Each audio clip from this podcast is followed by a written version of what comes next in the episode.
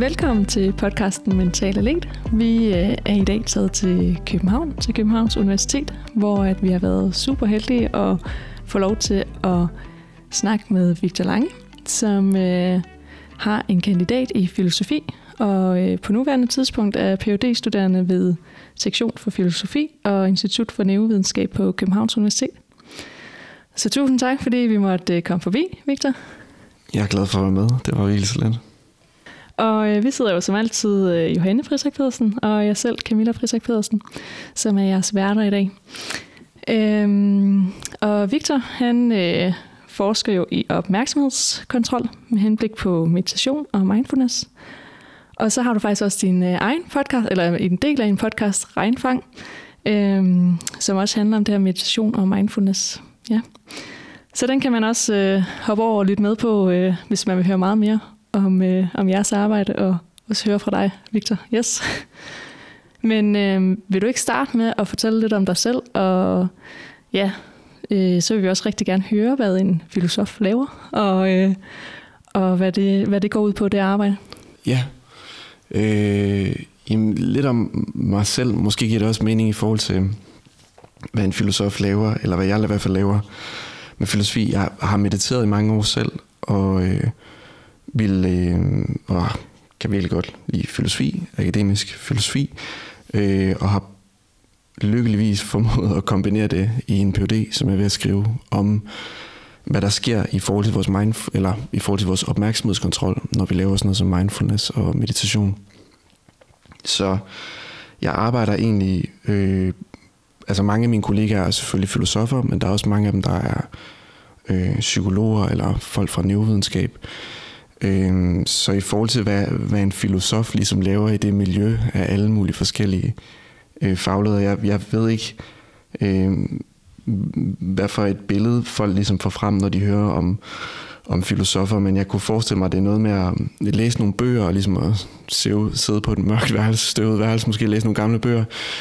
Øh, og det er der også øh, noget filosofi, der måske ligner, øh, men det overraskede mig selv, i hvert fald da jeg begyndte at studere filosofi, hvor, hvor rig og mangfoldig en disciplin filosofi faktisk er øh, på universitetet. Så filosofer laver alt muligt forskelligt. Der er nogle filosofer, der kigger på øh, filosofiens historie, altså kigger på nogle figurer, der har været meget vigtige i filosofiens historie. Der er nogle filosofer, der kigger på øh, politiske spørgsmål. Der er nogle filosofer, der kigger på logik, som minder rigtig meget om ting, man kender fra matematikken eller datologien. Og så er der en hel masse grene af filosofi, som arbejder meget tæt med forskellige videnskabelige discipliner. Så der er nogle filosofer, der arbejder meget tæt med biologer, og nogle arbejder meget tæt med fysikere, og så er der nogen, der arbejder tæt med psykologer, og det er ligesom den gren af filosofien, jeg arbejder meget i. Så jeg læser en masse psykologi, en masse studier, og så kigger jeg på, om øh, filosofiens teorier og begreber kan bidrage til psykologien, eller om psykologien fortæller os noget nyt om emner, som bliver diskuteret i filosofien. Øhm, så jeg laver ikke selv nogle eksperimenter, taler med kollegaer om deres, men jeg laver ikke selv nogen, jeg læser og prøver at finde argumenter og begreber og teorier og sådan noget. Så det er, øh, det, det er en lille smule abstrakt, men, øh, øh, men jeg synes faktisk, at i det der meget abstrakte arbejde, at man godt kan finde nogle ret konkrete øh, sådan udkom. Og det kunne måske også tale om i dag, hvis man nu er atlet for eksempel, hvad det kunne være. Spændende, ja. Men øh, jeg sådan tænker, øh, er det så for eksempel at, øh, altså at øh, lave en eller anden stor øh, altså data, in, altså øh, ja, eller man laver en eller anden sådan form for litteraturstudie, hvor man, og så sker du bare mere og mere, indtil du finder det i nogle artikler, som du gerne vil vil blive klogere på? Ja, i høj grad handler det rigtig meget om at, at, at læse virkelig bredt, og så prøve at systematisere de forskellige øh, synspunkter, der er om et spørgsmål. Øh, så for eksempel øh, læse virkelig bredt om, hvad mindfulness er. Det, det ved jo Altså, det er jo faktisk blevet en kæmpe stor videnskabelig disciplin at finde ud af, hvad, hvad er mindfulness, og hvad er de positive og negative konsekvenser af mindfulness i forskellige situationer. Så som filosof øh, har du ligesom tid til, øh, fordi du ikke skal lave de her eksperimenter, og læse andre studier, og så har du lært at systematisere argumenter og finde frem til øh, forskellige, for eksempel den her præmis i et argument er kontroversiel, eller her er der en antagelse, eller her er der et begreb, som ikke er ordentligt defineret, eller så det er, sådan, det er meget orienteret om, om, omkring sådan nogle ting. Så ja, det indebærer noget, der, der tit kan ligne et litteraturstudie inden for en felt, ja. Ja. Men kommer det så nogensinde over i, i praktikeren, eller sådan i, øh, altså hvis, eller nogensinde, men at, at det giver, altså du laver dit arbejde, og, og det kommer også til noget, jeg kan læse et sted, tænker jeg, eller sådan, og hvordan kommer det så til gode nede i, på atleten for eksempel, fordi nu er det lige os, der sidder her. Ja, ja. altså hvordan kommer det til at være en, en, at den viden er der, at det er en, en gavner nede på individniveauet, eller sådan, ja? Ja, ja det er et virkelig godt spørgsmål. Øhm, altså, der er nok nogle veje, som er meget, meget langsomme, og som virkelig tager mange år, som er et... øh, altså nu vil jeg måske skal jeg først sige, at det er ret øh, sådan nyt, at filosofi beskæftiger sig med sportspsykologi. Øhm, altså der er andre videnskabelige discipliner, eller akademiske discipliner, hvor filosofien ligesom har været længere, så det er måske lettere at se, hvad for nogle konsekvenser det har haft på individniveau. Øhm, men den langsomme vej er jo det her med, at der er de her akademiske videnskabelige discipliner, som foregår, og hvor dem, der ligesom laver det meget sjældent, måske har direkte kontakt med en enkelt atlet eller person. Men så er der et andet led, hvor dem, der har kontakt med de enkelte personer, orienterer sig i den her litteratur. Så filosofens arbejde kan ligesom være en del af den litteratur, som coaches og forskellige konsulenter kan orientere sig i, og så, og så anvende øh, i forskellige protokoller. Men den, den vej er langsom, og det tager mange år. Så jeg tror, hvis man gerne vil have, at ens forskning virkelig hurtigt brænder igennem, så skal man selv arbejde med det, og selv prøve at tage det ud. Øh, det er også noget, jeg selv utrolig gerne vil, og vi har også gjort det på platform Regnfang der, øh, hvor der også er andre øh, folk med, som også forsker i relaterede emner, så vi prøver at tage det med helt konkret i at sætte et retreat op. Men det er et super godt spørgsmål, og ja, det er faktisk noget, det jeg nogle gange savner i mit eget arbejde. Og hvis jeg skulle optimere mit eget arbejde, så gad jeg virkelig godt have en, en direkte kontakt med for eksempel atleter, men også forskellige patientpopulationer, som folk, der har depression eller angst. Det, det tror jeg, man, jeg lærer utrolig meget af. Så det er en motivation for mit fremtidige arbejde, at, at, at, at det er på spil. Mm. Ja. Ja, men det er jo heller ikke sikkert, at, at det er øh, altså sådan, at alle arbejde, eller det er det jo tydeligvis ikke, at det er bare min tankegang, tror jeg, det der er sådan naturvidenskabeligt, at så undersøger vi det her øh, lille stof i kroppen, og hvordan kan vi øh, det for at optimere, at vi kan være mere udholdende, eller vi kan være mere øh, øh, løbe hurtigere inden, eller eller altså, så det, min tanke er virkelig sådan, at det skal vi undersøge den her lille specifik ting, for at vi kan optimere øh, næsten i morgen, eller sådan, øh, ja, at der er det bare helt anderledes jo, øh, øh dit arbejde, tænker jeg. Ja, det er, det er noget langsommere, øh, og også fordi de ting, man måske kigger på, er de her abstrakte størrelser, så for eksempel i klinisk psykologi, altså den gren af psykologien, som forsøger at udvinde procedurer for at behandle depression og angst og sådan nogle ting, øhm, der, er det jo, der er udviklingen måske naturligt ret langsom, fordi det er så abstrakt bare at kigge på den her type sygdomme, og så kigge på behandlingen af dem, tager bare lang tid, og man skal køre mange studier. Øhm, og der er nogle filosofer, der har spillet rigtig, rigtig vigtige roller i, i det og, og i psykiatrisk praksis, men det er, øh, jeg tror, mit eget håb vil være i fremtiden, at man kunne lave nogle bedre broer, så det kunne gå hurtigere. Så jeg synes, det er et virkelig godt spørgsmål. Øh, jeg tror også, man som filosof kunne lære rigtig meget af det, faktisk. Virkelig meget. Så alle, alle vil vinde af det, hvis der var kortere mellem de to ting. Ja. ja. Hvad er det, når du sådan siger, øh, eller kan du komme nogle eksempler på, hvor det er, at man ligesom har set, at filosofens arbejde ligesom kommer til udtryk ved en eller anden behandlingsform, eller et eller andet, ja. Har du sådan lidt mere sådan konkret, øh, ja. hvordan man sådan har, ja, har kunne se virkningen af det, eller ja, hvordan det så udspiller sig? Ja, så jeg har to lidt forskellige eksempler, øh, hvor det ene er meget sådan grandiøst, øh, og det andet er sådan lidt mere konkret. Så måske skal jeg bare starte med det konkrete indlæg. Vi varmer os lidt op der. Ja. øh, der er en filosof, som hedder Hannah Picard, som, og det, det er bare sådan, det var lige der var poppet op i mit ja, hoved, så det, super. øhm, som er et konkret menneske, der laver konkret forskning lige nu, øhm, og som selv er praktiserende øh, psykoterapeut, på en konkret psykiatrisk afdeling.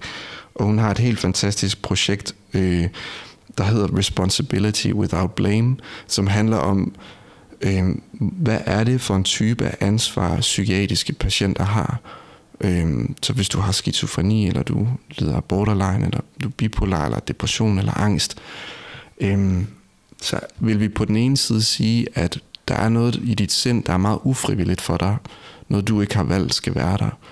Men på den anden side, det er hendes betragtninger. Der vil det være umyndiggørende, og det vil heller ikke være øh, sundt for dit videre virke, hvis vi sagde, at du ikke har noget ansvar i det her. Hvis du var totalt offer for det. Så hun har forsøgt at udvikle øh, en idé eller et perspektiv, hvor det giver mening på den ene side at sige til psykiatriske patienter, I har en form for ansvar, men på den anden side ikke bebrejde dem. Øh, så, og det, jeg synes, det er fremragende arbejde, hun har lavet også, fordi hele hendes projekt er at sige, vi skal forholde os til de her patienter på en måde, hvormed der er størst sandsynlighed for, at de får det bedre. Og det er på den ene, på, på, på, på, på, på den ene måde at sige til dem, I har et ansvar, I kan gøre noget ved jeres situation, og på den anden side ikke at bebrejde dem, ikke, at, ikke ligesom at skubbe den tunge følelse af, af bebrejdelse over dem. Øhm, så det hun arbejdet med, og der er rigtig mange psykiater, der synes, hendes arbejde er rigtig spændende. Og, og der, er man virkelig, der hun er virkelig dygtig som filosof til ligesom at arbejde med de her idéer som ansvar, bebrejdelse, etik, vilje, sådan nogle ting. Øhm, så er der den lidt mere grandiose historie, eller grandiose historie, som jeg synes øhm, desværre tit bliver glemt. Øhm, og det er, at mange af de former for psykoterapi, vi bruger i dag, som er virkelig, virkelig effektive, i særdeleshed kognitiv terapi, øh, udspringer af meget, meget gamle øh, traditioner, altså over 2.000 år gamle filosofiske traditioner. Så folk vil nok kende øh, kognitiv adfærdsterapi, øh, som i høj grad var udviklet af Albert Ellis og Aaron Beck. Og hvis man kigger på deres oprindelige skrifter, så tager de direkte materiale i særdeleshed for en, for en retning, der hedder stoicisme, som er en antik græsk filosofisk retning, som også fyldt rigtig meget i romeriet. Øh, og mange af deres idéer om overbevisninger og kontrol og emotionskontrol og rationalitet og sådan noget, er direkte øh, taget fra, fra stoicismen og så udviklet til en, til en klinisk praksis. Så jeg tror, hvis man virkelig øh, hvad kan man sige, dramatiserede den fortælling, så kunne man sige, at kognitiv psykoterapi i sig selv øh, har en filosofisk arv. Øh, så det er næsten det mest sådan, det, det mest sådan, øh, øh, tydeligt eksempel på rollen, filosofi har spillet i det, jeg så beskæftiger med, som er øh, rigtig meget klinisk psykologi. Øh, men det bliver ikke så tit nævnt, når man, man, man får tit indtrykket af, at de her nye psykoterapier er fuldstændig sådan nye oplevelser, men, men altså, de har en, ligesom mindfulness, en tusind år gammel arv, øh, og så bliver de selvfølgelig forfinet og effektiviseret og alt muligt, men, men de, de er virkelig gamle, og, og filosofien har spillet en rolle der. Ja, Spændende. Jamen det giver jo... Øh, jeg ved ikke, om det giver god mening, men sådan, øh, ja, det er jo bare spændende, at det også, eller tænker det der med, at det er også nogle problemstillinger, som man har haft dengang. Altså sådan, ja. eller der må være en grund til, at der er nogen, der har sat sig ned og, og undersøgt mere, eller sådan har ja, ja. gravet ned i det. Jamen, jeg er virkelig enig også. Jeg tror også, det tit giver mening at sige til folk faktisk, hvis de for eksempel laver mindfulness, at, at, at det man laver er øh, faktisk tage del i et fællesskab, der er historisk meget gammelt. Altså folk har virkelig lavet mindfulness-teknikker og meditation i, i lang tid. Øh, og jeg kan selv i hvert fald føle, føles meget meningsfyldt at tænke over det, at det er noget, folk har lavet i over 2000 år, for netop at kunne være til stede i livet på en måde, øh, der var meningsfyldt, og, og som de selv fik det godt af, og som folk omkring det fik det godt af. Øh, det, det, det tror jeg kan skabe en følelse af sam, samhørighed. Øhm, men øh, det er ikke altid sådan, det desværre bliver præsenteret. øhm. Nej, så tænker man, at det virkelig er ja, noget, der lige er kommet frem. Ja. Men også det her med at være til stede i nuet, eller nu arbejder vi jo meget i forhold til øh, præstations øh, sportspsykologi. Altså sådan det her med, de må jo også have haft noget med at skulle øh, altså virkelig præstere, når det galt, eller sådan være til stede i nuet. Ja. Altså, øh, ja, slå et eller andet ihjel, eller hvad det nu ja. har været, at der har været deres behov. Ja. ja. Det, det er sjovt, du, du nævner det, fordi sådan noget som stoicisme, som er den her filosofiske arv for, for kognitiv psykoterapi, øh, var altså en, jeg synes det bedste billede på, hvor fantastisk en, en retning det var, var at de to mest sådan, øh, prominente skikkelser i Romers stoicisme var Marcus Aurelius, der var kejser, og jo så var den mægtigste, mest magtfulde person på det tidspunkt, og så Epictetus, som var tidligere slave, og de var begge to historikere, så altså Marcus Aurelius brugt, man kan læse hans dagbøger, som er helt fantastisk læsning, som bare hedder Meditationer på dansk. Øhm, hvor han simpelthen bruger stoicismen, fordi han skal sendes op til, til Germanien, som det hed dengang, op til Tyskland, og skal ligesom på fremmed jord forsvare Roms grænser, og så bruger han stoicismen til at cope med sin situation, og til at finde spiritualitet. Så, så altså det, det lyder jo virkelig af, af coaching eller performance øh, psykologi på mange måder. Og så har det så bare sådan en helt vildt øh, dybt niveau i hans skrifter. Men øh, øh det, altså her med en anbefaling, hvis man øh, skal performe og læse hans skrifter, det, det er virkelig, virkelig spændende. Og han havde ikke tænkt, de skulle udgives for resten. Altså det er virkelig sådan privat for ham. Og det skulle brænde, så heldigvis blev det overleveret og sådan noget. Men øh, det, ja, det er virkelig en, det, det er et vildt værk øh, at læse om Roms kejser. Ja. Ja, spændende. Eller det er jo... Øh, ja, det, er, ja, eller det der med at skulle præstere, det har jo været ja, et kæmpe Ja, tema for ham også. Ja. ja, Men hvis vi sådan skal prøve også at øh, ja, vende tilbage til den her ja, opmærksomhedskontrol og mindfulness og så videre. Fordi vi arbejder meget med mindfulness i forhold til at blive god til at, øh, ligesom at registrere sine ja, tanker og følelser, så man ligesom kan træffe nogle, nogle, nogle rigtige ja. eller de rette beslutninger i forhold til, hvad det er, man ligesom har sat sig for. Men hvordan, øhm, altså hvis du bare lige sådan, ja, det behøver ikke at være kort, men bare lige sådan, hvad er mindfulness? Og man sådan kan sige det med, ja, på en, ja, det er virkelig også et godt spørgsmål.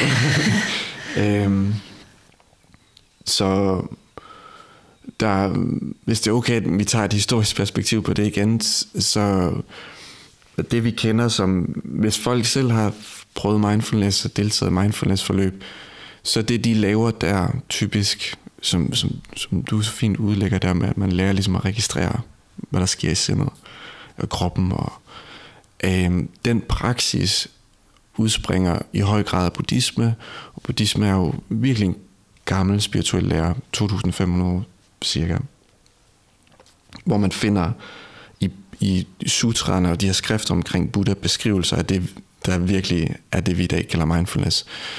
Øhm, så hvis man spørger, hvis man går til de oprindelige buddhistiske skrifter og spørger, hvad er mindfulness, og prøver at finde, øhm, det er så et sanskrit ord, det, det ord, der korresponderer til vores engelske ord mindfulness, så finder man nogle, faktisk en, en lille gruppe af ord, som typisk handler om at huske, at mindfulness er en form for hukommelse. Så i sådan oprindelig buddhistisk praksis, der er mindfulness i høj grad et spørgsmål om at huske Buddhas lære, Dhamma, og bringe det med sig til hver situation, man, man må gennemleve. Øhm, i 1970'erne, der skete der nogle forskellige øh, ting omkring mindfulness i Vesten. Øh, der skete blandt andet det øh, fuldstændig afgørende, at en molekylær, molekylær biolog, som hedder John Kabat-Zinn, som var ansat på universitet MIT i USA, øh, havde kontakt med kroniske smertepatienter, og så, at den behandling, de patienter fik stillet til rådighed, i høj grad ikke var særlig effektiv. Der var i hvert fald en gruppe af kroniske smertepatienter, som ikke øh, øh, havde nogen fremskridt i forhold til øh, oplevelsen af smerte. Og øh, han var selv øh, øh praktisør af meditation, i særdeles en retning af zen-buddhisme, og så yoga. Og i det finder man også en række af åndedrætsøvelser. Og det implementerede han der i midten af 70'erne øh, og i begyndelsen af 70'erne. Og i dag lyder det meget, der er man måske mere vant til, at man gjorde det, men dengang var det selvfølgelig helt crazy at gøre. Øh, og det, til manges overraskelse viste det sig at have virkelig, virkelig positive effekter. John Kabat-Zinn øh, skulle ligesom finde et eller andet begreb, der, der beskrev, hvad det var, man lavede, når man gjorde det her med at meditere og lavede yoga og åndedræt. Og det var egentlig ham, der første gang på mange måder øh, introducerede mindfulness, det engelske ord mindfulness, til at dække over, hvad det var, man ligesom beskæftigede sig med. Og ifølge ham er mindfulness en måde at være opmærksom på ens mentale tilstande, øh, tanker, kropslige følelser, uden at dømme, øh, evaluere eller reagere på dem. Og, og det er den definition, man i høj grad stadig bruger i dag. Øh, og grunden til, at han gerne vil give den definition, var at sige, at du kan lave mindfulness uden at være buddhist. Altså, fordi den oprindelige koncept omkring, eller begreb omkring mindfulness i høj grad handler om at bære Buddhas lære med sig. Så får vi hos John Kabat-Zinn en lidt mere sekulær, ikke så krævende. Og man har virkelig taget John Kabat-Zinns definition med videre, og i dag, øh, det er sådan noget, det jeg arbejder med, prøver man i høj grad at forstå mindfulness som en form for øh, metakognition, altså en form for mental øh, kontrol omkring ens eget mentale liv. Øh, og, ja, så det, det, det, det, den, det var sådan en lang introduktion, men det, det er historien, hvordan mindfulness virkelig blev prominent i, i videnskaberne i hvert fald. Men det er super spændende, fordi ja, som vi, det er jo kun lige forrige episode, vi havde Mathilde med, mm. smertecoach.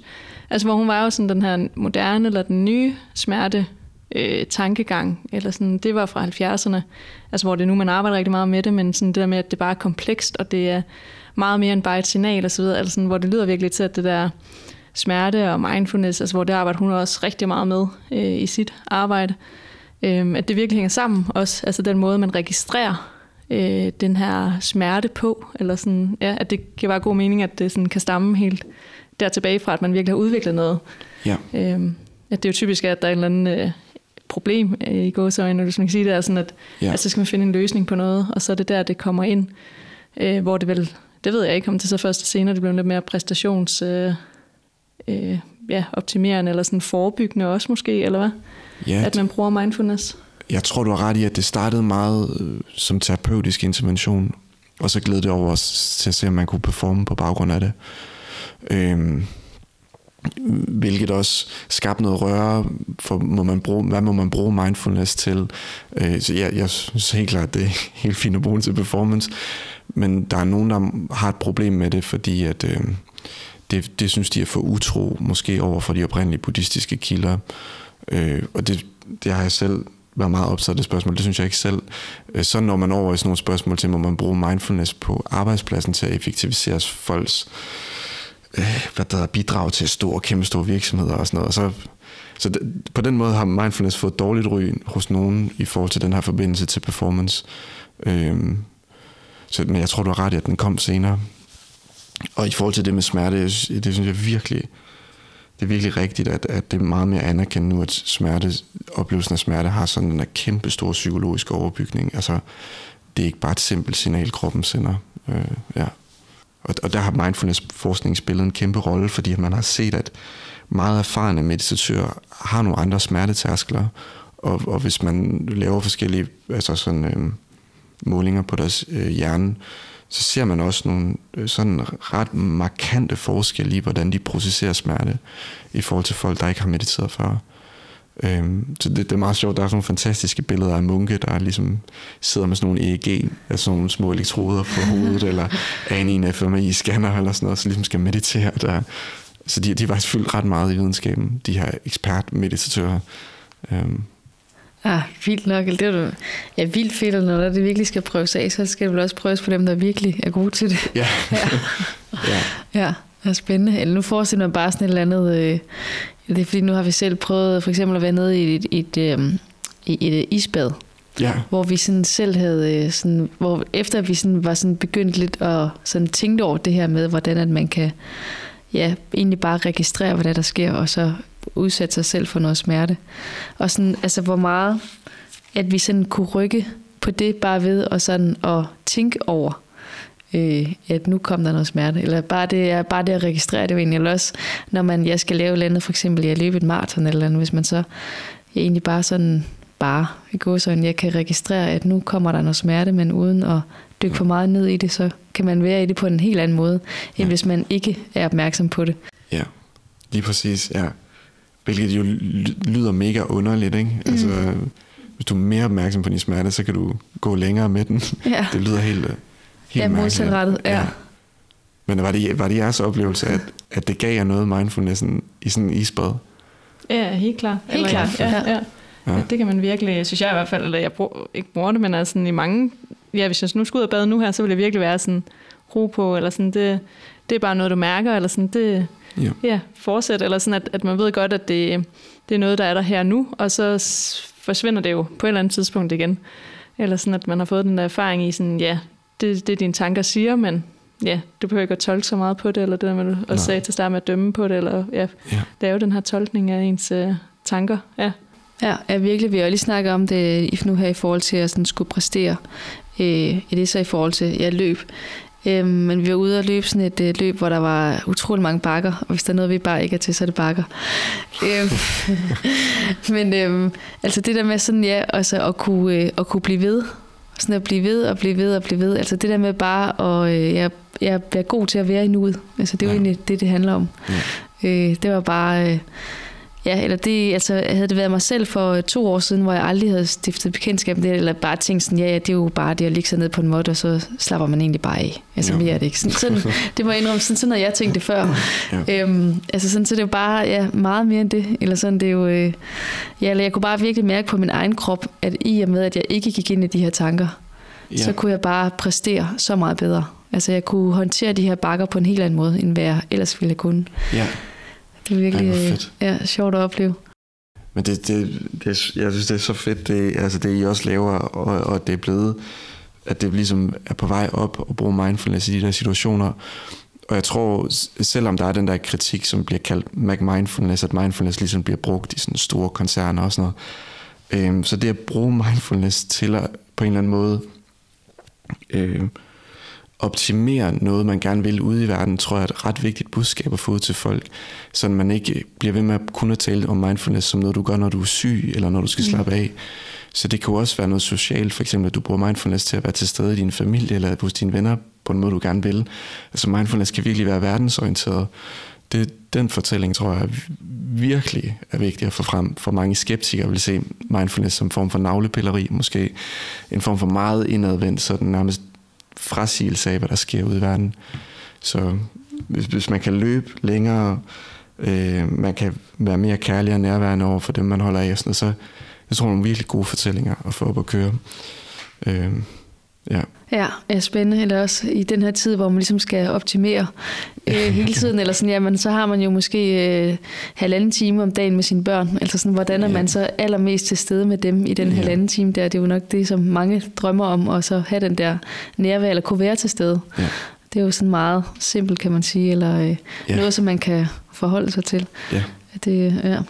Men hvordan, øh, nu er du også lige inde på, øh, Victor, i forhold til sådan, altså fordel og ulemper ved øh, mindfulness. Fordi vi er også tit ude til workshops og sådan noget, og så snakker vi om det her med, at øh, jamen, altså, hvis man bliver rigtig god til at ligesom sådan kan, kan håndtere smerte, jamen, så er der sådan nogen, der siger, jamen, øh, altså, kan man så bare løbe og have, og have brækket ben, for eksempel? Altså, det er jo måske ikke særlig hensigtsmæssigt, hvis man sådan kan altså, øh, ja, over... Øh, Altså simpelthen blive så god til det, at man ikke øh, bliver opmærksom på nogle signaler, Ja. kroppen sender. Hvad, øh, hvad kan der ellers sådan være, eller ja, sådan Ja. ulemper ved det, eller hvad, og hvad siger skeptikerne også omkring det? Ja. Jamen det synes jeg er virkelig et godt eksempel, det med smerte, fordi kroppens, øh, for, altså det at kro- kroppen og hjernen genererer smerte, er, jo, er der en grund til, ja, det er jo fordi, der skal reageres på et eller andet som regel, og så kan det maskineri så gå helt forkert, som det sker nogle gange kronisk smerte, hvor der ikke er noget galt, men så det synes jeg er en virkelig god indgang til det. Der er, der er mange forskellige studier, der viser, at mindfulness kan have nogle konsekvenser, som de fleste af os vil sige var negative. Netop fordi øh, du får et for distanceret forhold måske til det, du oplever. Øh, så øh, jeg kan tænke på... Øh, altså her er tre eksempler. Så for nylig der kom der en stor rapport i England, øh, hvor man, at der var kæmpe optimisme om, at nu skulle mindfulness rulles ud på folkeskolerne, og børn skulle undervises i mindfulness. Øh, og det betød jo så, at der var noget på skemaet, der skulle ryge af. Det blev så, så vidt jeg har forstået, typisk nogle form for valgfag, altså sådan nogle ikke-obligatoriske ting. Og så skulle de have mindfulness i stedet for. Øh, og den rapport viste nogle virkelig skuffende resultater i forhold til, hvad det her mindfulness community havde forventet. Øh, fordi man inden det havde rigtig gode resultater med, at nogle bestemte unge især fik mindfulness-tilbud. Øh, og jeg tror, det man, at man er enige om, man nu har lært af den rapport, det er, at man skal virkelig passe på med at undervise mindfulness til børn, hvis man gør det på en sådan måde, at det sådan er sygdomsrelateret. Så hvis man siger til dem, at deres tanker og følelser er farlige, og de skal gå hele tiden og være opmærksom på, hvad de føler og tænker, og det giver jo super god mening, at øh, det, det altså, børn skal jo alt muligt andet end det også. Altså, de skal jo lege og fordybe sig i verden. Og, øh, så jeg tror, det man lærte var, at måden, man underviser mindfulness på, er helt afgørende for, hvem man har med at gøre. Så for eksempel til børn ville mit umiddelbart bud være, at det var meget bedre at gøre det mere, mere fællesskabsorienteret mindfulness, og meget mere kropsligt. Øhm, så det var sådan en ting, hvor man så, at der var faktisk decideret nogle resultater, der tydede på, at børn kunne få det værre. Også fordi så røg musik og bevægelse og sådan nogle ting jo fra skoleskemaet. Øhm, så er der nogle eksempler på, at mindfulness, hvis det, og det her det er virkelig folk, der har dyrket det meget, altså har taget på retreats, stillhedsretreats, ikke har snakket med andre, sådan den her meget ambitiøse tempelkultur nærmest, at de begynder at få sådan øh, hallucinationer og sådan psykotiske oplevelser via meditation og mindfulness. Øh, hører stemmer, kan ikke holde styr på, hvordan de sanser verden og sådan noget. Men, men det er typisk, der, der, der skal være gang i, altså der skal man virkelig gøre det meget. Men, men det sker. Øh, og så det sidste eksempel, som jeg selv synes er lidt fascinerende, det er, jeg ved ikke, hvor, hvor robust et resultat det ligesom er, men der er nogen, man har undervist i mindfulness i fængsler, Typisk har man nogle gode resultater med det i forhold til emotionskontrol, øh, hvis folk er meget impulsive, øh, vil jo typisk kendetegn for, for den gruppe desværre. Der kan være alle mulige grunde til, at de er det. Øh, men man har set, at folk, der har gennemgået mindfulness-forløb, får et uheldigt distanceret forhold til det, de føler. For eksempel empati, øh, hvilket jo er en form for forbindelse til andre, der helst skulle gøre, at vi, der er langt til, vi begynder at være voldelige. Så hvis mindfulness begynder, at du begynder at få nogle distancer til den type af, af følelser, så er det uheldigt. Øhm, men jeg skal så lige sige, at mindfulness virkelig også har positive resultater i, når, når man bruger det i kriminologisk kontekst, altså på fængsler, som øh, i forskellige typer institutioner. Så det, så det, øh, men, men det er nogle resultater, mm. der findes. Så, ja, men, og det er noget, som jeg synes, øh, øh, hvad der hedder, mindfulness er enormt hypet, men som mange af dem, der hyper det, i hvert fald for 10 år siden, der var, var ikke var så god til at nævne. Øh, der, der gik lidt hype i den nogle gange. Så det er også vigtigt, at ja, for at forstå den praksis. Ja. Men hvad er det typisk, man, altså når man så øh, på sådan en studie undersøger, om mindfulness har effekt for indsatte for eksempel, hvad, hvad laver de så typisk? Eller hvad, hvad, hvad går interventionen ud på? Den skulle gerne øh, være præventiv i forhold til, når de kommer ud. Øh, så det, den skulle gerne give dem nogle, øh, en forøge deres evne til at kontrollere deres følelser, især og til at træffe beslutninger. Og så den måde, man har målt det på, er ved at de gennemgår et mindfulness-forløb, og så får de sådan et spørgeskema, som man så typisk bruger til at finde ud af, om folk har nogle uheldige psykologiske tendenser øh, i forhold til at have en form for nærmest apati over for det, de føler. Og så så man, at nogle af dem, der gennemgik de her mindfulness-forløb, havde en forøget distance til, til øh, for eksempel empatiske impulser. Øh, ubehag ved at være voldelig, for eksempel. Altså, de havde næsten for meget en distance til, til det, de følte. Øhm, og hvor empatien jo gerne skulle forhindre os i at gøre noget voldeligt, i mange situationer i hvert fald. Øhm, og jeg tror bare, at det man lærte af det var igen, det er måden, man underviser mindfulness på, der er helt afgørende. Så hvis man for eksempel putter noget compassion ind i sin, så begynder man at se nogle helt andre ting. Øh, og det er også, man har masser af studier, der viser virkelig positive effekter på, på, på indsattes øh, psykologiske liv. Øh, så der er bare de der enkle, som, og, og jeg tror det, ligesom med børnene der, øh, mindfulness til børn, at det, jo mere man kan øh, øh, ligesom øhm, øh, dedikerer sin opmærksomhed til også at kigge på de negative resultater, jo, jo mere forstår man, hvad mindfulness er. Så det ikke kun bliver den der envejs hype, at al mindfulness er bare godt. Og hvad så, hvis vi sådan skulle, øhm, altså hvad, hvad, kan, hvad har der været sådan øh, forskning i forhold til mindfulness og atleter? Hvordan har man så øh, typisk brugt det?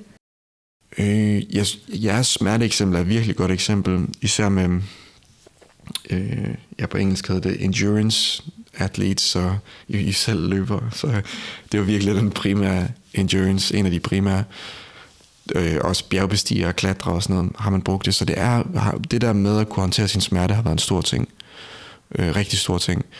Øh, så har man brugt det rigtig meget som form for både øh, sådan, øh, man har kørt studier på som en regelmæssig del af træningen, og så har man kørt det studier på, hvor det lige ligger lige op til performance.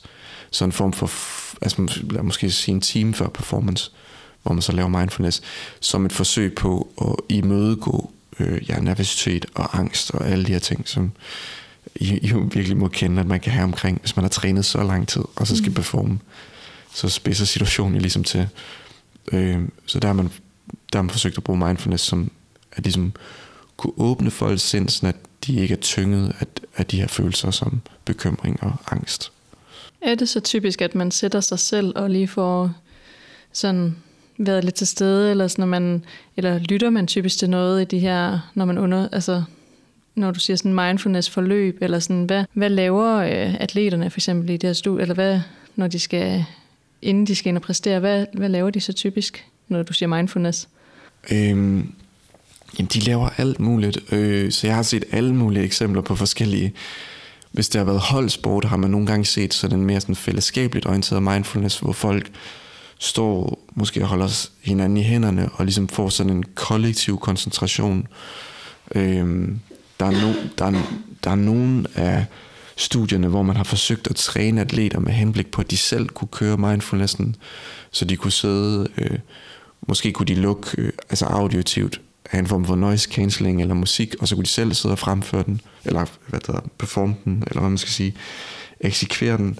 Øhm, og der er nogen, hvor de har haft en form for mental coach meget, meget tæt på dem, øhm, som så har kørt den her mindfulness lige inden performance. Så det kan, det kan ske i alle mulige variationer. Øh, og jeg tror, folk reagerer øh, vildt sådan forskelligt på det. Øh, de studier, jeg har kigget på, hvor det også har været sådan nogle metastudier, altså, som vi også var inde på tidligere, øh, litteraturstudier, hvor man forsøgte at kigge, få et overblik, hvad siger hele litteraturen, øh, der er det måske vigtigt at nævne, at det er sådan ret svært at måle en direkte effekt af performance på baggrund af mindfulness interventioner. Øh, så nogle sportsgrene, hvor det viser sig sådan ret tydeligt, det er sådan noget, øh, engelsk er det precision sports, så sådan noget dart og bueskydning og sådan noget, fordi det er jo så vejrtrækningsorienteret, og de skal ligesom, det er en meget intens situation, den der sigte situation. Så der kan høj sådan koncentration også, tænker jeg, eller sådan, man virkelig skal være koncentreret i, ja. lige når man er der, eller ja. Ja, lige ja. præcis. Øh, ja, lige præcis, så det giver god mening, at de kan, de kan trække ret direkte på det der. Men hvis du er tennisspiller eller fodboldspiller, så er det måske en lidt anden type situation, du er i. Øh, men man har masser af sådan, det der er anekdotisk evidens, hvor individer, enkelte atleter siger, at det har betydet enormt meget for dem. Øhm, og igen synes det, det ligner ligesom, at det er vildt afhængigt af, hvordan det bliver undervist, og hvem der underviser det. Øhm, så sådan, der er ikke sådan, det er ligesom, altså en ting, hvor, som jeg synes er meget interessant, hvor mindfulness hvor man kan spore en effekt på et statistisk niveau, og når man laver store metaanalyser. Det er i forhold til flow, Så vi også har talt om, om vi måske skulle komme ind på. Øh, men, men flow er den her tilstand, mange vil nok kende den, øh, og har hørt om den. Øh, flow er den her tilstand at du virkelig er engageret og fokuseret i det, du laver. Typisk er det forbundet, forbundet med en positivitet af meningsfuldhed, eller øh, glæde, eller lyst, eller sådan nogle ting. Øh, Øh, og der er mindfulness en af de få ting, der faktisk virker, når man laver studier.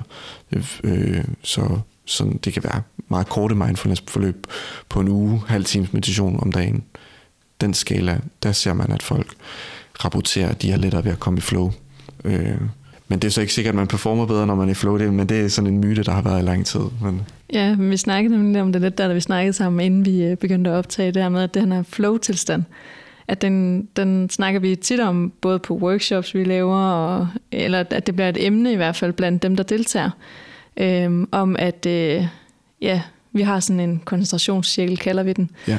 Øh, så når man er ude i den yderste cirkel, der er sådan tre cirkler, men den yderste cirkel, det er sådan, hvor man ikke er til stede, altså man tænker på alt muligt andet i sine præstationer, altså det kan være sådan noget øh, arbejde, indkøb, øh, ja. familie, altså noget, der overhovedet ikke har noget at gøre med din præstation.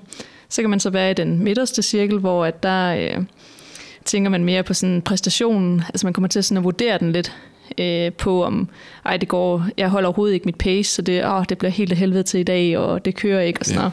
Så man, man er til stede i præstationen, men det er ikke, altså du begynder at vurdere alt for meget. Ja. Hvor så kan man så også være inde i midten cirklen her, hvor det er lidt den der flow-tilstand, vi prøver at beskrive. Og, og det er bare klassikeren hver gang, sådan, jamen, hvordan, hvordan kommer vi derind? Eller sådan, hvordan, øh, og kan vi være der hele tiden? Nej, det kan vi ikke. Eller, sådan, øh, eller den er, det, ja. det, det, det er sådan et, ja, euforisk, eller sådan, det er et virkelig godt sted, hvor man bare, og alle kender den næsten, hvor det bare kører for en, og man er inde i rytmen, eller sådan, det, og ja. ens tanker er ikke, jeg ved egentlig ikke helt, hvor de er henne, men de er bare, altså mm. det er bare kun det, der er, eller sådan, ja. der er ikke sådan så meget andet i ens hoved, eller sådan, det er i hvert fald ja. det, jeg tænker på, når jeg tænker sådan flow-tilstand, øh, ja. eller sådan, ja. Og, og, og det er virkelig spændende, at det sådan egentlig er en, altså, en tilstand, man med mindfulnessen kan træne og blive bedre til. Eller hvad? Det er der meget, der tyder på, ja. ja. Det er en mega fed cirkel, øh, og den giver så god mening i forhold til at beskrive flow. Men ja, der er meget, der tyder på, at mindfulness praksis øh, at på baggrund af det er du i højere grad disponeret for at træde ind i flow. Og det giver rigtig, rigtig god opmærksom, nej, rigtig, rigtig god mening, hvis man forklarer det i kraft af opmærksomhed, som jeres cirkel der for eksempel gør, fordi mindfulness er jo på mange måder en grundlæggende øvelse i at træne sin kontrol og opmærksomhed. Det kan enten være, at du får en instruks i, at du skal fokusere på dit åndedræt eller bestemt kropslig region. Men det kan også være, at du får den her klassiske instruks, instruks af, at du skal egentlig være opmærksom på, hvad der sker i dit sind, uden at du bliver reddet med eller begynder at dømme og evaluere, som vi har snakket om. Og det er jo enormt smart, hvis du for eksempel skal løbe en, en eller anden distance, og så opstår, der kan opstå, der vil typisk opstå alle mulige ting i løbet af det, fordi der er jo en rig anledning, så du kan komme til at tænke og føle alt muligt, som I også nævner i form af cirkel der. Men jo bedre du er til at lade de ting gå, jo mindre fat får de ligesom i sindet. Og over tid vil det jo så gøre, at sindet har den her dybe, dybe fokus på det, det laver. Så når de tanker og følelser, der opstår, er på en eller anden måde øh, fantastisk øh, sådan øh, aligned, eller sådan øh, struktureret, så at det giver mening i forhold til det, du laver. De sker ligesom ikke parallelt med det, du laver. De sker i det. Øh, men, men ja, det kan måske også komme ind på det her flowbegreb. Det, det, det har fyldt rigtig meget i sportspsykologien.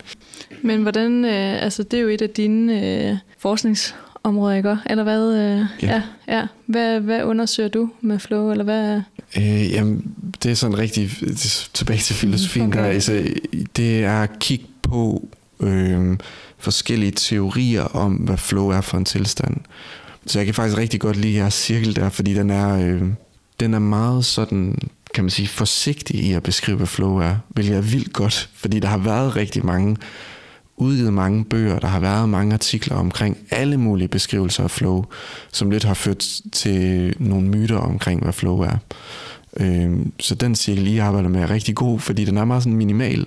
Flow er en form for, at der er noget bekymring og nogle tanker på nogle urelaterede ting, der forsvinder, så du har det her dybe fokus. Så jeg har arbejdet rigtig meget med at forstå flow øh, som en form for psykologisk tilstand, fordi Jamen, nu ved jeg nu kommer der igen et historisk perspektiv. Jeg håber, det er okay. ja, det er meget godt. Ja. Okay. Øh, der er ingen korte svar. øh, men flow blev introduceret i 70'erne, ligesom mindfulness, øh, men af en øh, mand med verdens sværeste navn, Mihaly Csikszentmihalyi, som var en ungarsk amerikansk psykolog. Øh, han introducerede den her idé omkring flow i forbindelse med øh, studier i øh, lykke øh, og sådan positiv psykologi i særdeleshed. Og han hentede rigtig meget. Han er ikke altid lige god til at nævne det. Øh, han gik bort for et par år siden, men han, han har betydet rigtig meget for den her forskning. Men han er ikke altid lige god til at nævne, at han hentede rigtig meget inspiration hos øh, buddhisme faktisk, og en spirituel øh, øh, kinesisk tradition, der hedder Daoisme, hvor man taler om den her tilstand af at være totalt engageret og fokuseret, og al bekymring og negativitet er på en eller anden måde ude af sind, fordi du bare er så investeret i det, du laver. Og han, tal, han øh, begrebsliggjorde det her som flow-tilstanden, og begyndte så om at lave nogle studier og, og, og påstod, at flow han, han har virkelig sådan nogle grandiøse øh, hvad det hedder, øh, argumenter, hvor han siger, at flow er en form for lykketilstand, der går på tværs af alle kulturer. Øh, så han var virkelig sådan, det var virkelig noget af brød, han ligesom ville slå op med det her flow-begreb. Øh, og senere, og det, og det er noget værre råd, skal jeg lige sige, den her flow-litteratur og hans flow-begreb, men senere blev det virkelig et meget stort tema i sportspsykologi at forstå, hvad flow var, og hvilken relation flow havde til de, allerste, de øverste niveauer af performance for atleter. Øhm, så det er igen noget med, at det flow-ideen er faktisk meget tusind år gammel idé, som så er endt i moderne videnskab, og i dag øh, er der så endda forbindelser til mindfulness. Men kan man måle, at nogle atleter er bedre til at være i flow, eller sådan, hvordan, hvordan ved man det, eller hvordan kan man... Ja. Det er et super godt spørgsmål, og øh, lidt en pine, hovedpine også for den litteratur, fordi den eneste måde, man ligesom gør det på, er ved at spørge folk. Øh, så man spørger dem til et eller andet, de har lavet, og så spørger man dem ud fra nogle, bruger man selvfølgelig nogle bestemte øh, spørgeskemaer eller skalaer til at øh, få dem til at beskrive, hvordan deres øh, oplevelse var med at gøre noget. Og det flow-konstrukt, man, eller det flow-begreb, man arbejder med i dag, det er derfor, jeg siger, at det er rodet, det har hele ni karakteristika, og det er ret mange inden for psykologi. Men det er sådan noget med, var du meget koncentreret? Følte du, at den opgave, der blev stillet, der matchede dit niveau? Øh, følte du dig i kontrol? Øh, følte du, at det du gjorde var meningsfuldt i sig selv? Altså forskellen på at gøre noget instrumentelt, bare for at opnå noget andet, eller gøre noget, fordi det virkelig føles godt og fedt at gøre. Øh, og så det er den måde, man, man spørger folk om deres oplevelser, har de her karakteristika. Øh, og så er der en masse problemer med det, fordi det er, det er ret mange karakteristika, øh, som peger i alle mulige retninger. Ja, men det er så fedt. Eller man kan bare høre, at du er nede i det, fordi det er der, man ved alle de der, mm. at så er der plus minuser, eller sådan, det er ligesom, når man lige, øh, det er, når man lige har sådan, ja, nu kan jeg kun, jeg er på specialniveauet her, relatere til det, men når nogen så spurgte et eller andet om, ja, nu er det så løbeøkonomien, mit handler om, men så, så bliver man bare mere og mere sådan, jamen, der er ikke noget rigtigt, eller sådan, at man kunne mm. bare plus og minus og så videre, eller ja. hvor du kan jo virkelig, øh, ja, det er bare ikke så konkret, eller sådan, øh, nej. Nej. Ja. Øh, nej, jeg tror håbet i den der flow-forskning, fordi man vil, man vil så gerne kunne give en øh, nogenlunde præcis karakteristik, og kunne måle nogenlunde præcis, fordi det hænger så godt sammen. Altså, det ville være så fantastisk, hvis vi kunne få en nogenlunde præcis måde at gå til det på, fordi det hænger så meget sammen med livskvalitet. Så et af Csikszentmihalys slogans er, at, at lykke ikke altid handler om, hvad du gør, men hvordan du gør det. Og det er jo det er virkelig også et slogan, man finder i mindfulness-litteraturen, og som er bekræftet af videnskaberne, at det at gøre noget med meget stor koncentration virkelig booster fornemmelsen af velvære ved at gøre det. Øhm, og det er i høj grad det flow handler om.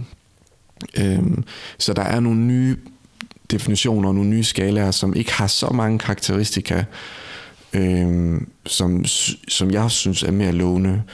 Øh, så der er faktisk nogen, der bare siger, at flow har et karakteristika, og det er, at du har, så på engelsk er det deep effortless attention, så på dansk er det en dyb, ikke besværlig opmærksomhed på det, du gør. Du føler bare, du, dusch, du er bare der. Altså der er ikke, du skal ikke, det klikker bare, mm. dit fokus. Øh, så det, det er måske mere lovende at ligesom kode ned som lidt færre. Altså, det, det kunne være fantastisk at finde frem til, fordi at, at hvis, du kan, hvis du kan vise, at flow er forbundet med velvære, og du kan vise, at mindfulness igen øh, ligesom øh, bidrager positivt til at din disponibilitet til at komme i flow, så har man igen det der argument for, at mindfulness i høj grad også kan handle om verden, og ikke bare handle om at kigge indad, men også være til stede i verden på en virkelig god måde. Øhm, så det, det link synes jeg er super spændende mellem flow og mindfulness. Ja, og det er virkelig spændende. Eller ja. Men, men hvor meget, altså først, hvad skal vi gøre for, altså hvor meget mindfulness skal vi træne sig for at være bedre til at komme i flow?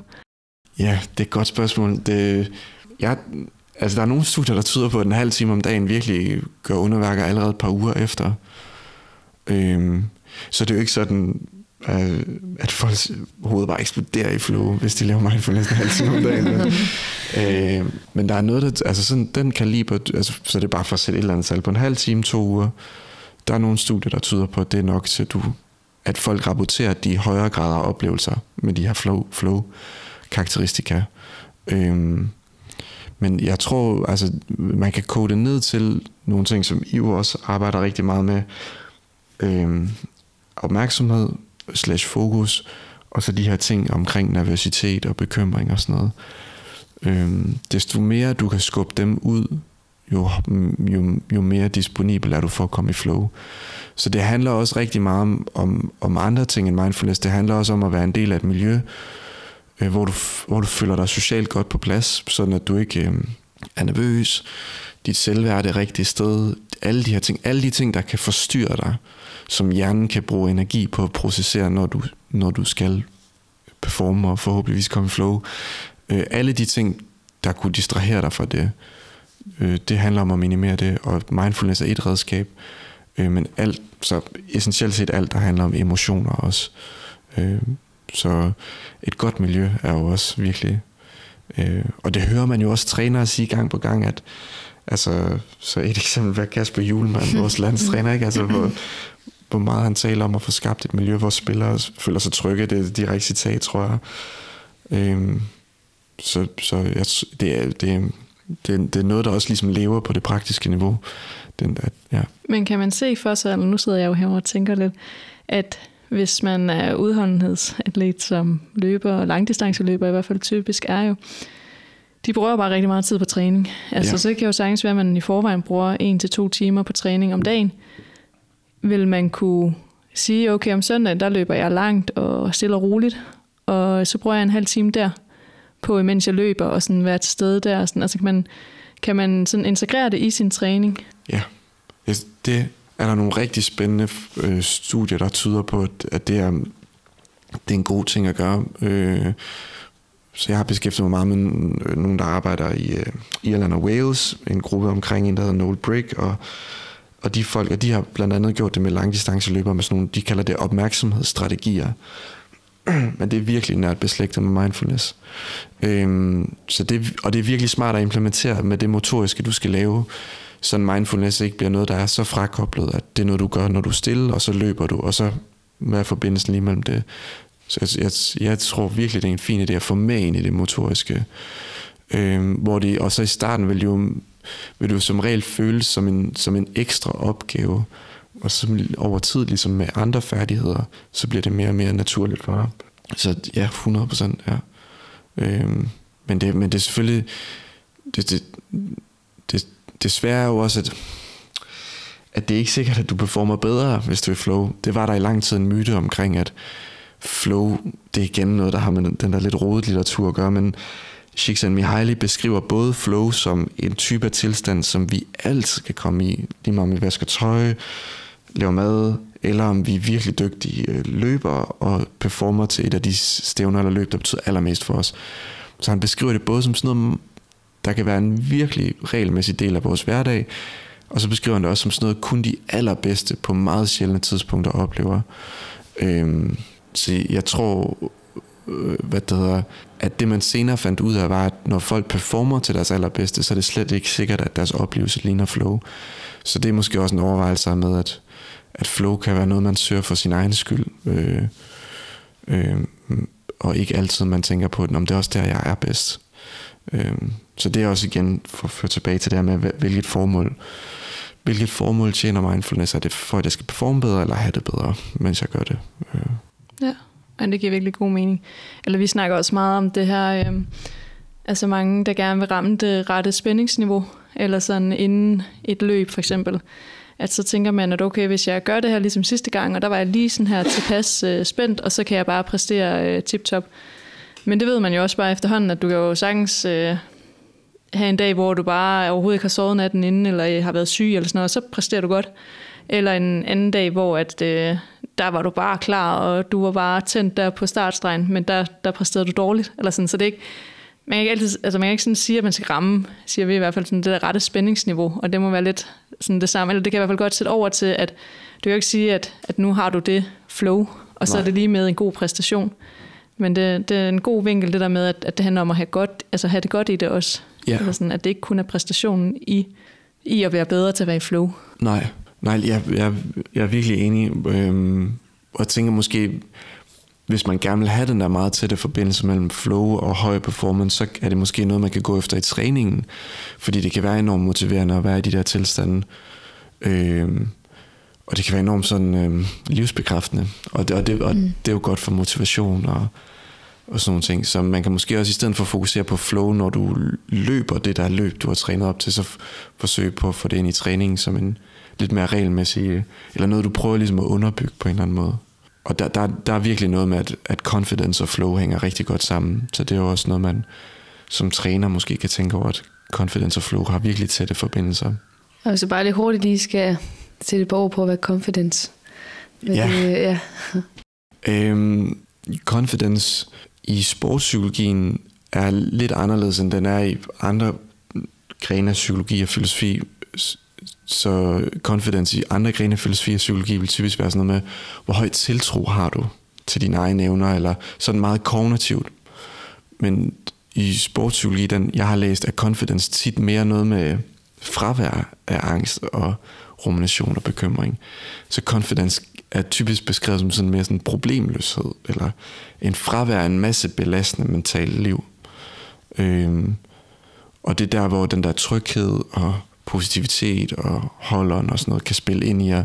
Altså et, det største bidrag på det er måske, at der er en masse mentalt liv, du går glip af at have, som egentlig ikke tjener noget godt formål. Så, så confidence handler rigtig meget om ikke at bekymre sig, ikke at have angst og ikke at ruminere og sådan noget. Ja.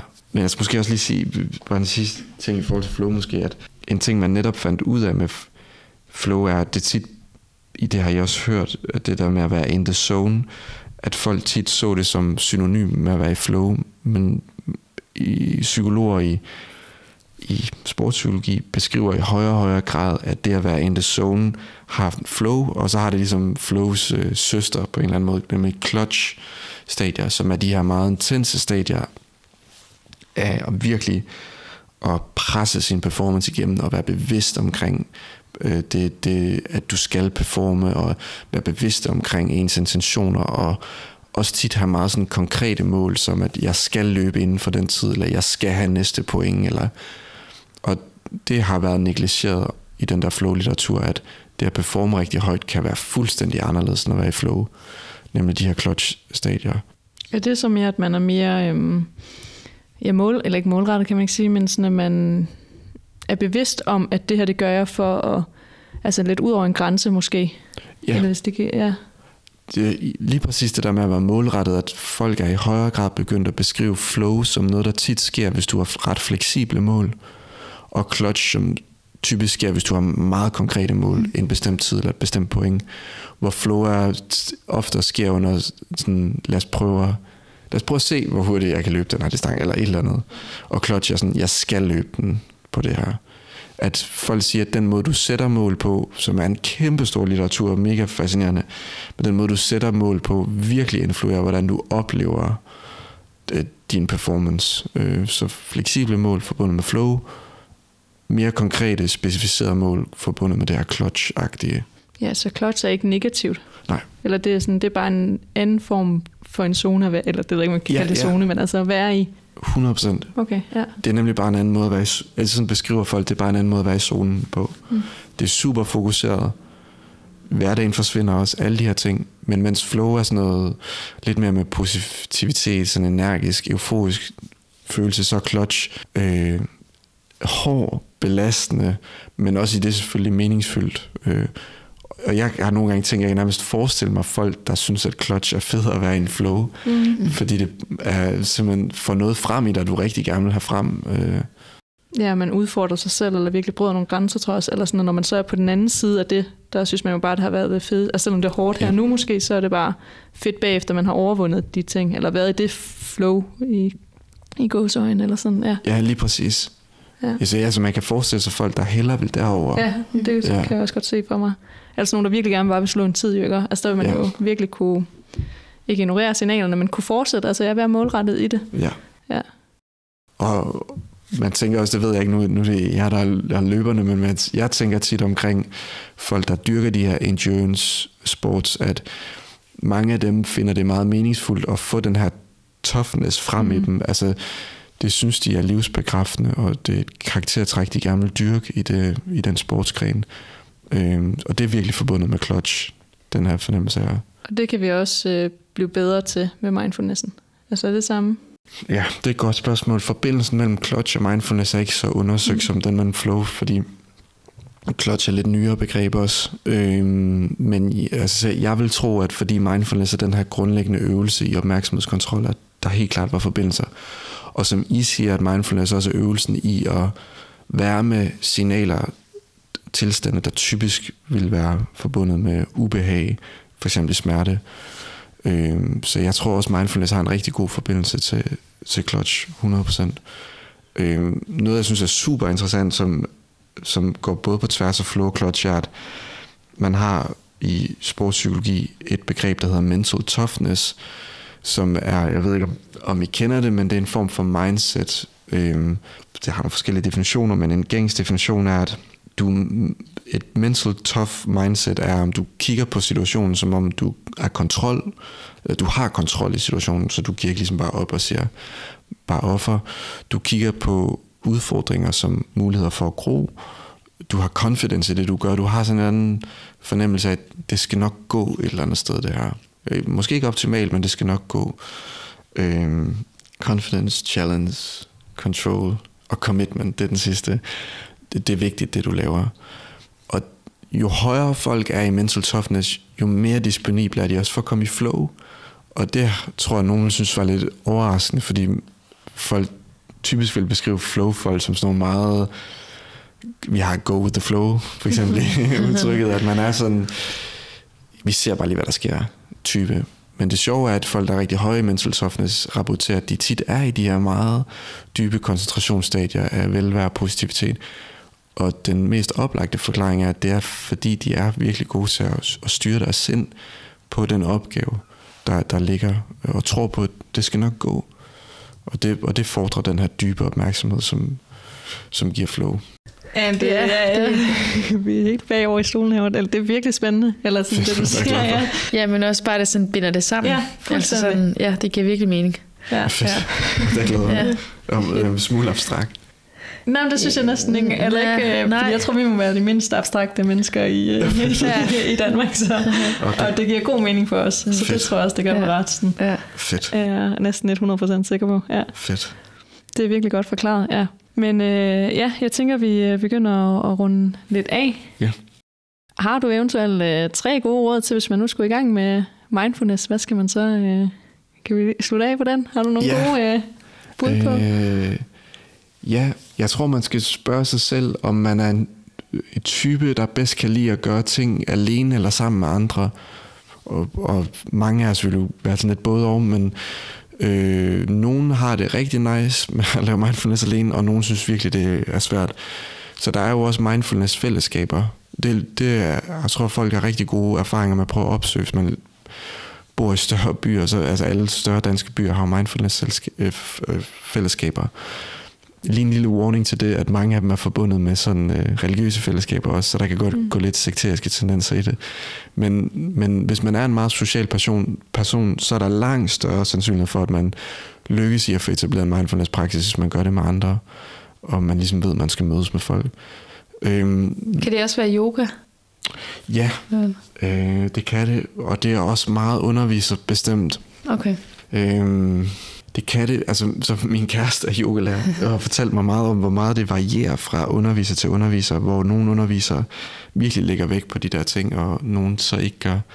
Øh, så jeg tror da, man kan finde mm. folk, hvor det virkelig fylder meget af. Øh, og hvis man gerne vil i gang med det alene, så er der forskellige apps, som folk jo nok kender, Headspace, øh, er nok en god sted at starte. Eller så kan jeg anbefale en filosof, der hedder Sam Harris, som har lavet en app. Den er lidt dyrere, men den er helt fantastisk, og der er rigtig mange forskellige undervisere derinde. Øhm, og der, den er på engelsk, øh, men der er også nogle lectures i forskellige ting omkring sindet. Øh, og måske en ting, man også skal tage med, er, at øh, det sted, du laver mindfulness, kan være ret afgørende for, om du synes, det er meningsfuldt at lave øh, så måske giver det rigtig fin mening at lave det i, der, hvor du bor, men det kan også være, at det giver rigtig god mening for dig at tage ud til havet eller i skoven eller sådan noget. Øh, så det er også noget, man kan prøve at skrue på. fællesskab, apps og stedet, man gør det. Ja, og så måske en sidste ting, at øh, alle synes, det er svært i starten. Mm. Ja, så det skal man ikke. Ja, det tager tid, før man rykker noget, eller kan mærke, at der er noget, der ændrer sig, tænker jeg, ligesom eller en træning, eller sådan, ja. Ja, det tager lang tid. Ja, Ja, og få det implementeret, måske også, eller sådan, det bliver en, en ting, man fortsætter med, eller jeg gør. ja. Ja. Det er, nem, det er nemlig det, jeg, det er, jeg vil sige, sige det personligt, synes, har jeg oplevet det som, at det er en meget, meget fundamental forandring i dit liv, men den er super langsom. Så lige, Mm. sådan langsom, men ret dyb forandring. Og jeg har aldrig hørt nogen, øh, der har praktiseret mindfulness regelmæssigt fortryde det. Medmindre de er i en eller anden sekt. Mm. Så er det det eneste. Men altså, ellers har alle ligesom været enormt glade for den måde, og den intimitet, man kan få med sit eget sind. Ja. Så det er i hvert fald skud, det er virkelig skud, der er. Ja. Ja. ja, det tror jeg da også, at det bare giver god mening i den kultur, vi generelt har. Eller man bare har travlt hele tiden. Ja, Altså giver det bare god mening at få ja, sat tiden af til at, at gøre noget godt for en selv, eller sådan at kunne være mere til stede. Ja. Ja. jeg er virkelig enig. Ja. Det var nogle virkelig gode råd, vi har sluttet af med her. Ja. Så jeg tror egentlig bare, vi vil sige tusind tak. Victor, fordi du havde lyst til at deltage. Det var virkelig berigende. I lige måde tak for, at du var med. Tusind tak, fordi du lytter til podcasten Mental Atlet.